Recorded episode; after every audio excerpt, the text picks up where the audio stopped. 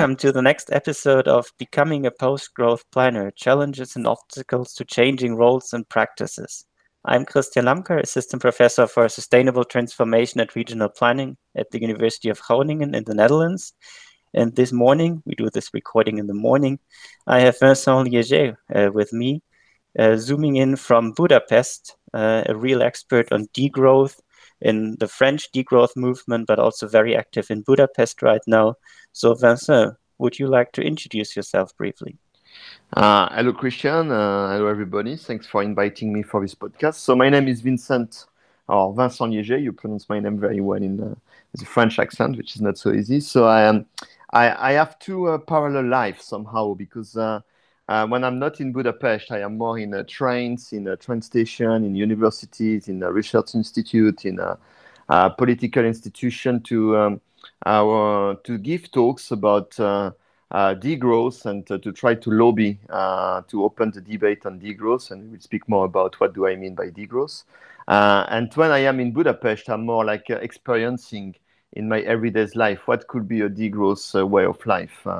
Uh, while coordinating with some friends uh, cooperative, connecting together a local organic farm, uh, a bicycle shop where we construct cargo bikes, a logistics center when we use a cargo bike to distribute our lo locally seasonal produce uh, vegetable, organic vegetable, and also we have different type of project. Like we have to uh, urban gardens in, uh, in Budapest, one based on uh, urban agroforestry, another one based on permaculture, and uh, a lot of uh, projects on uh, education, on uh, research, and also a lot of convivial activities, which has been quite challenging in the last one and a half year due to COVID, but we hope that we can go back on our good rhythm what we what we used to have before the COVID arrived. So uh, I am, to, to simplify, I'm like a political activist, a researcher, publishing article, books, and so on, and also try to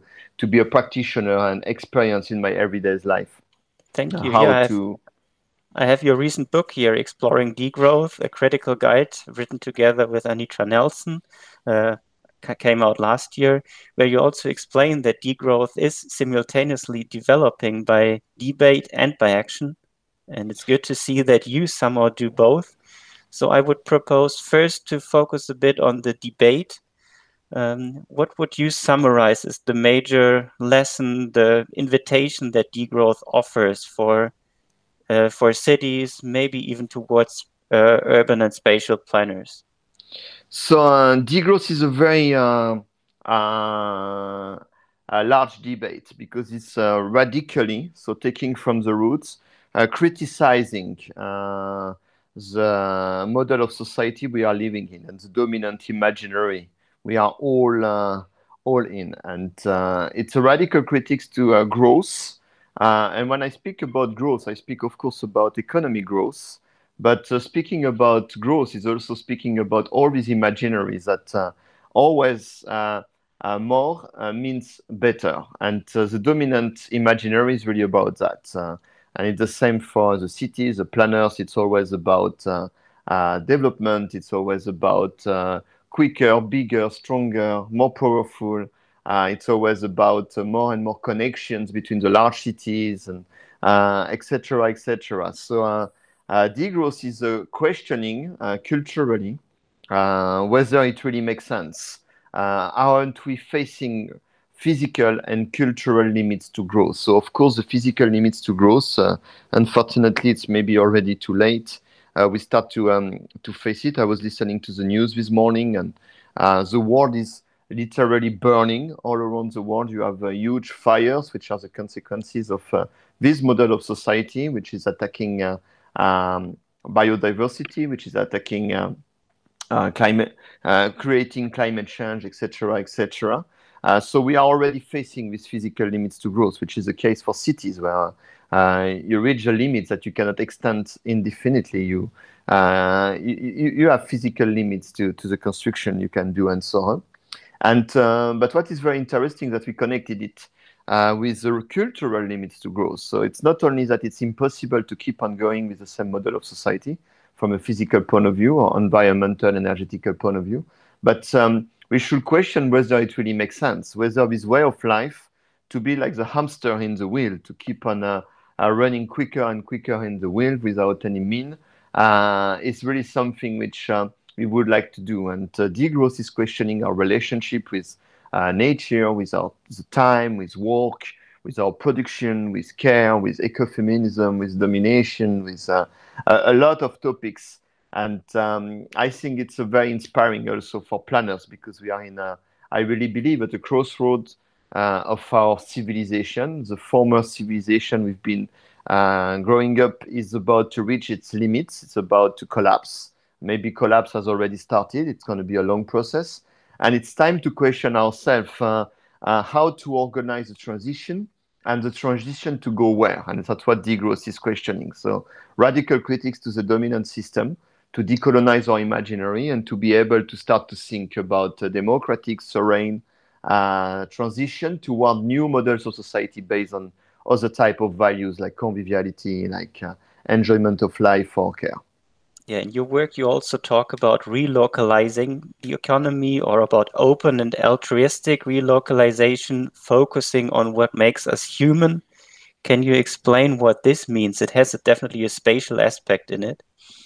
Yes, so we've been, we are now living in a world which is uh, totally absurd and uh, which is uh, uh, ecological and energetical tragedy. Everything is traveling quicker and quicker all around the world. It's what uh, we could see in the beginning of the confinement in the time of uh, these uh, COVID-19 pandemics, where we closed the borders. We started to realize that we are depending on a, a very uh, powerful but weak infrastructure. Like uh, it turned out that in Europe, 90% of the uh, active principles of medicines are not produced anymore in Europe. So just for basic medicines, we, we depend on this very large, uh, very large uh, infrastructure and so on. Uh, it's un- it's in, unsustainable from an energy and uh, environment point of view. So we have to relocalize for these reasons to uh, somehow rationalize. We should produce locally what can be produced locally. But I would say it's not the most important. I mean, that one is very obvious. Of course, we should do it because of that. But it's even more important that to relocalize our productions, to relocalize our economies, to relocalize our democracies and human interaction, etc. It's also an opportunity to uh, be conscious again about what is behind these illusion of freedom to consume. So nowadays, we are all, when you live in a large city like Budapest or any other large city in the world, you go to a supermarket, you go to a shop, you go to a restaurant, or you just uh, take your mobile phone and you order online whatsoever. And you do it because you don't see what, uh, uh, what kind of banality of evil, to quote Hannah Arendt, is behind, what kind of uh, uh, barbarities is behind. So uh, behind this illusion of freedom to consume, to buy stuff, you have human and nature exploitation. And to relocalize is to, um, uh, to face again what the reality of our way of life. If you had uh, the mines of uh, cobalt in your garden, with children working in your garden to get the cobalt, uh, you would uh, rethink uh, using the devices, what I'm using now to talk to you. If you had the impact of the chemical uh, chemical pollution of the clothes, what you buy in fast fashion uh, trends, what we can see all around the world and so on. And if you had it at, uh, at your in your in your glass, in your water, and you couldn't drink your your tap water anymore, you would rethink these things and so on. And I think it would be very important to reconnect the people, to reconnect ourselves to the reality of uh, what's really happening in the world, and um, and also to uh, reconstruct type of local solidarities. So that's the story about relocalization. And we really insist on open relocalization uh, to, uh, uh, to be very clear that it's not about uh, uh, protect ourselves against the foreigners, the stranger. It's not about the against the Chinese. It's not against the refugees. On the contrary, it's about solidarity. So it should be done in connection with other territories because if we stop consuming type of products which are produced far away, we will create some chaos, economic chaos for the people who are producing our product. So it should be somehow planned. It should be somehow done in a consultation, in dialogue, um, in solidarity, and relocalization to start to produce locally what can be produced locally in questioning what are our basic needs and how to reach sustainability around these basic needs should be done in dialogue and in solidarity with other territories.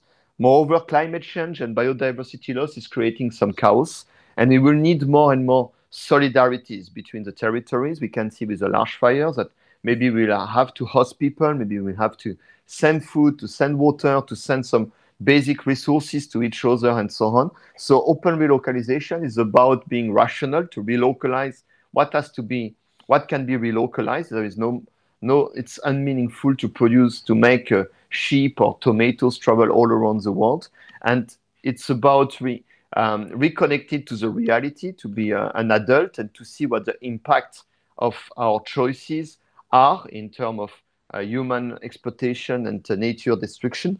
And it's about uh, solidarity. It's about uh, doing it in open borders and uh, in uh, in dialogue with all the people all around the world. Yeah. So there are good rational aspects to really take in degrowth thinking. I have to add that we have the beginning of August when we do this recording, so we do just experience large fires in Turkey, in Greece, and other countries around the Mediterranean that show catastrophic impacts of um, climate change, of increasing climate change as well. And I read, read into one of your online articles where I read the headline Get Religion Out of the Economy, Freeing Ourselves from Such Addictions. So the problem gets deeper to rational thinking that something needs to change, but it's something that may be as difficult to change as religious belief, as an addiction. Uh, so, what is the major challenge to really change our mindset to become something like a people, uh, pl people, planners who take in degrowth thinking?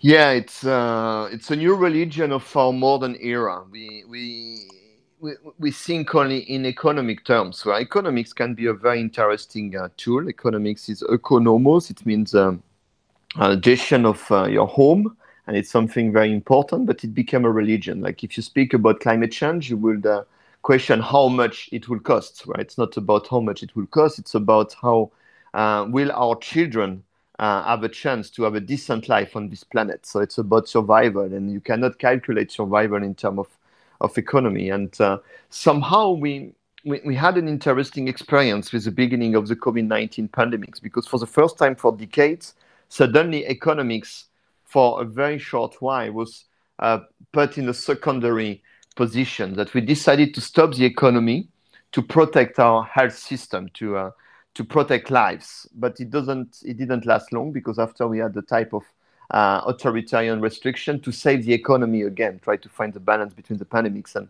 and the economy. And it's, it's the same with um, climate change and biodiversity loss, or all the, the energy and uh, environmental challenges what we face. Uh, mainstream economics, mainstream politicians uh, try to say or try to believe that you can keep on going with economic growth and in the same time save the planet. It's what we call decoupling. It's what we call uh, green growth. Um, and it's something which is unfortunately, or maybe fortunately, impossible. And we are trying to desperately keep on going in this direction. And GDP is correlated uh, with uh, energy consumption and uh, with um, uh, CO2 uh, emissions. Whatever we do, it's we cannot have a decoupling between both and so on.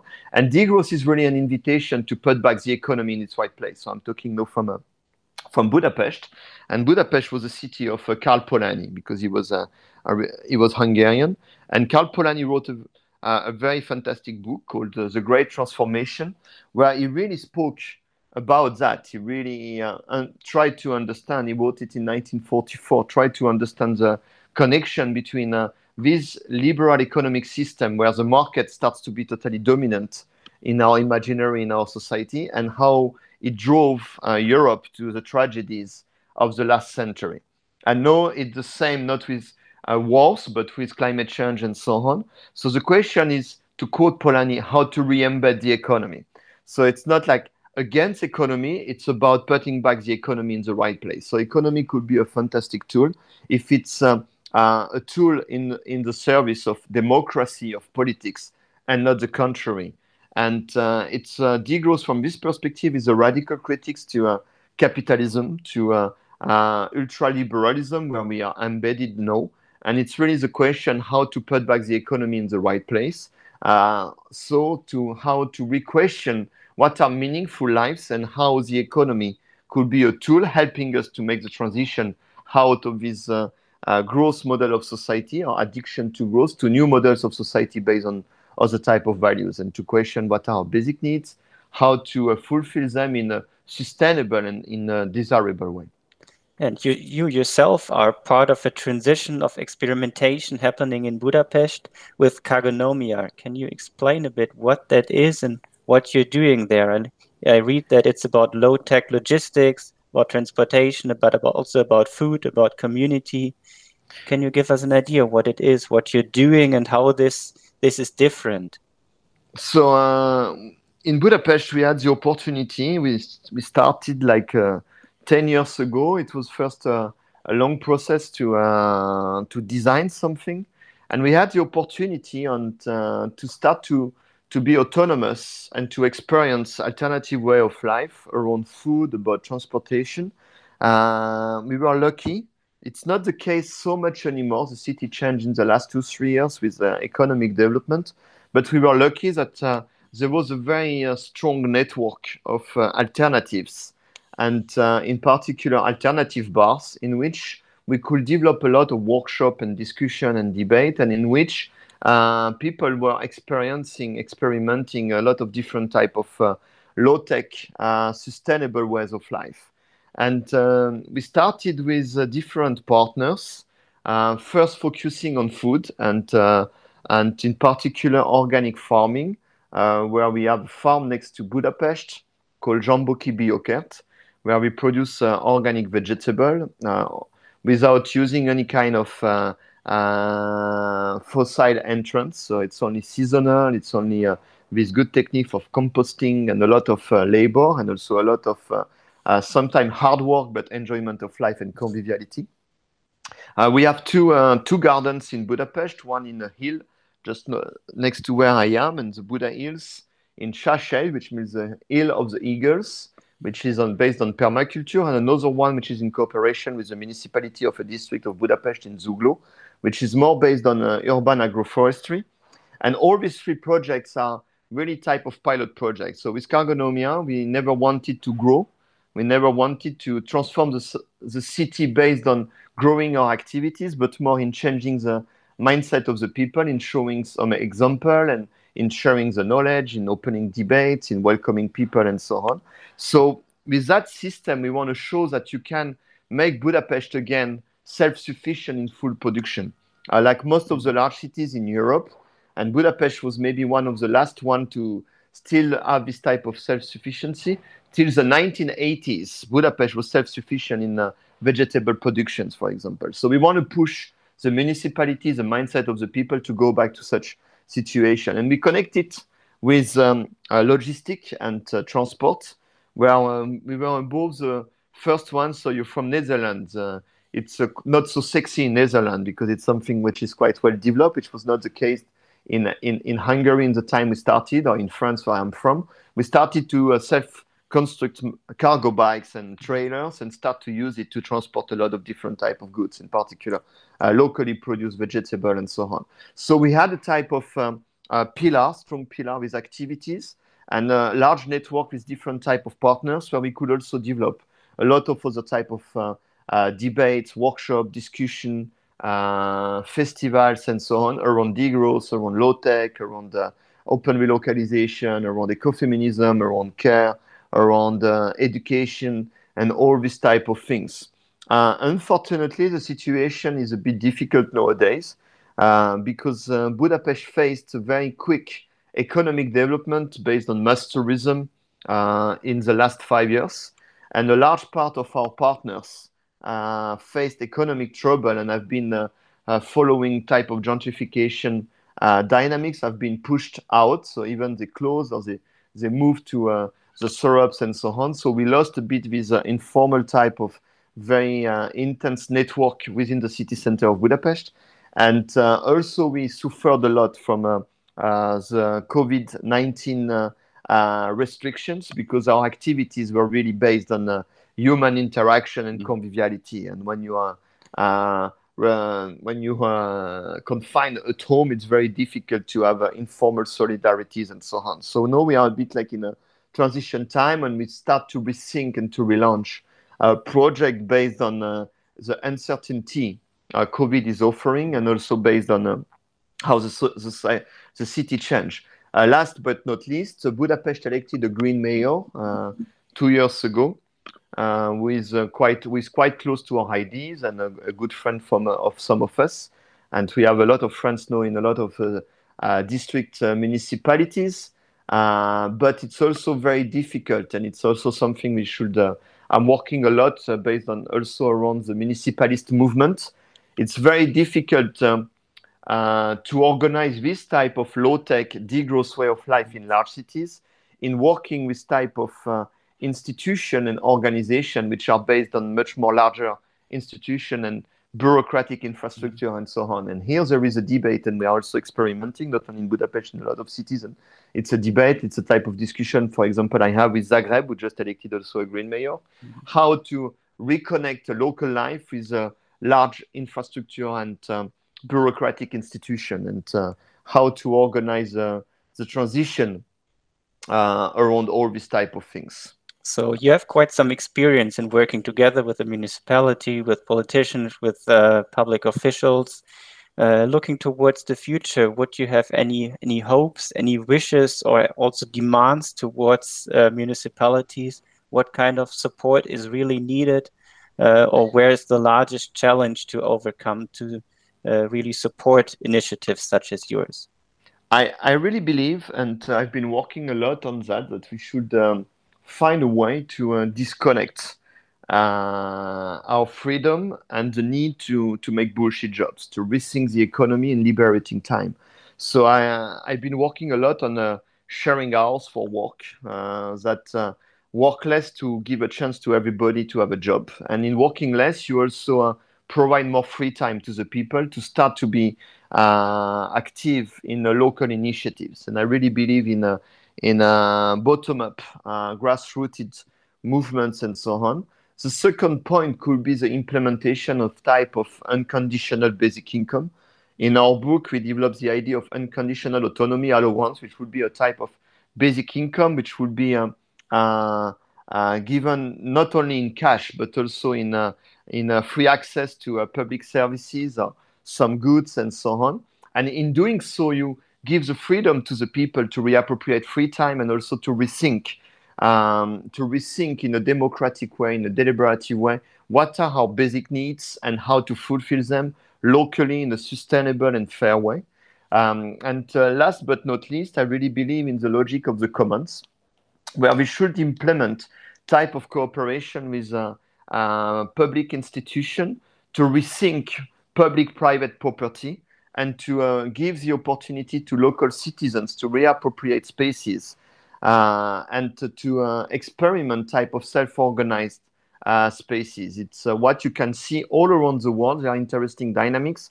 I think about, for example, Tiers-Lieux in France, where you have more and more self-organized uh, public spaces given to citizens or organizations to do different type of activities. It's what we had the opportunity to do in Budapest in the time where real estate was very uh, cheap where local citizens could reappropriate large spaces to experiment alternative way of life.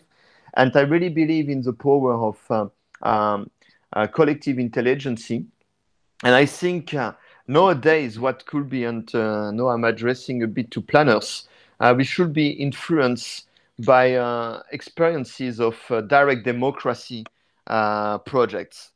for example, in France, we just have the Citizen Convention for Climate, uh, where 150 citizens were uh, uh, randomly chosen and had one year to reflect on how to implement radical transformation of economies to face climate change, but also in respecting social justice.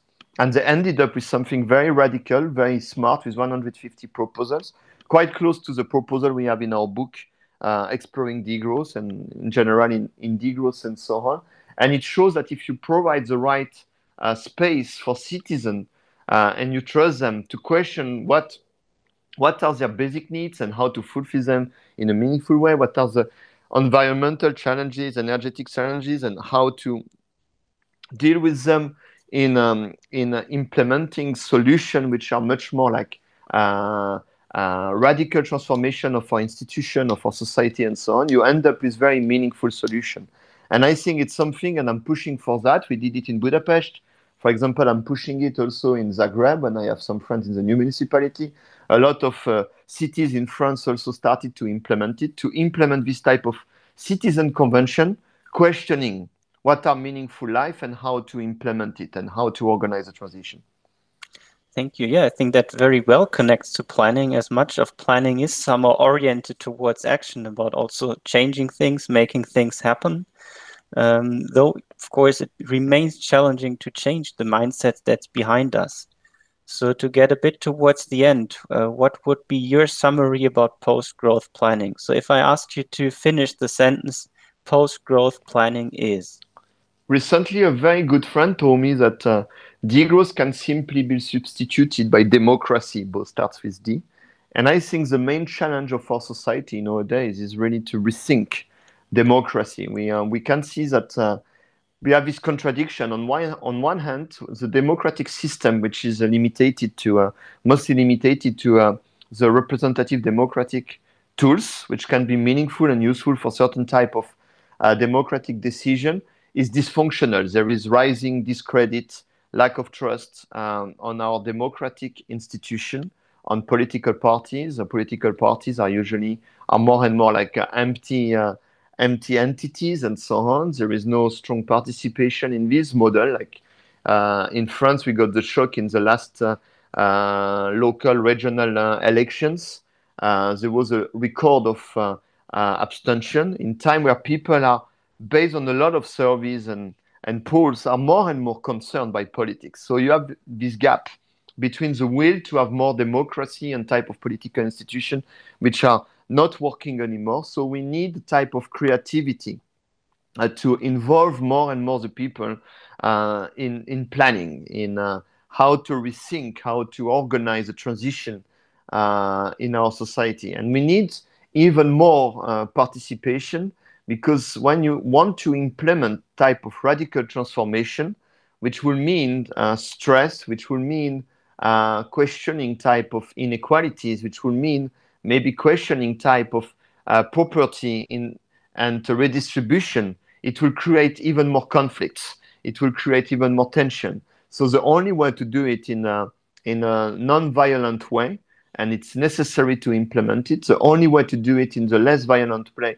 way as much as possible would be to uh, be creative and to involve as much as much as possible the people in uh, in dialogue towards that. So I think that the emergency is to slow down and to invent type of uh, political entity where people could meet and uh, reflect together on where we are and where do we want to go together.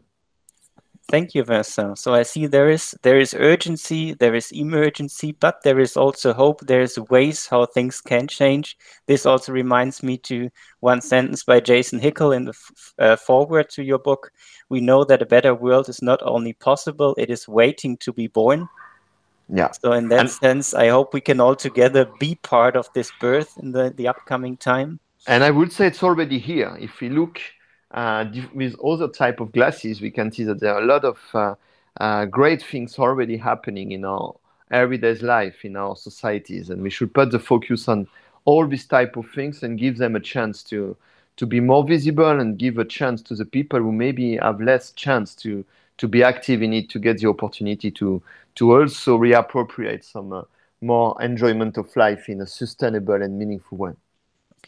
Okay, thanks again, Vincent Liegey, for uh, joining me today, for sharing your thoughts, and uh, let's keep on discussing this and also taking action.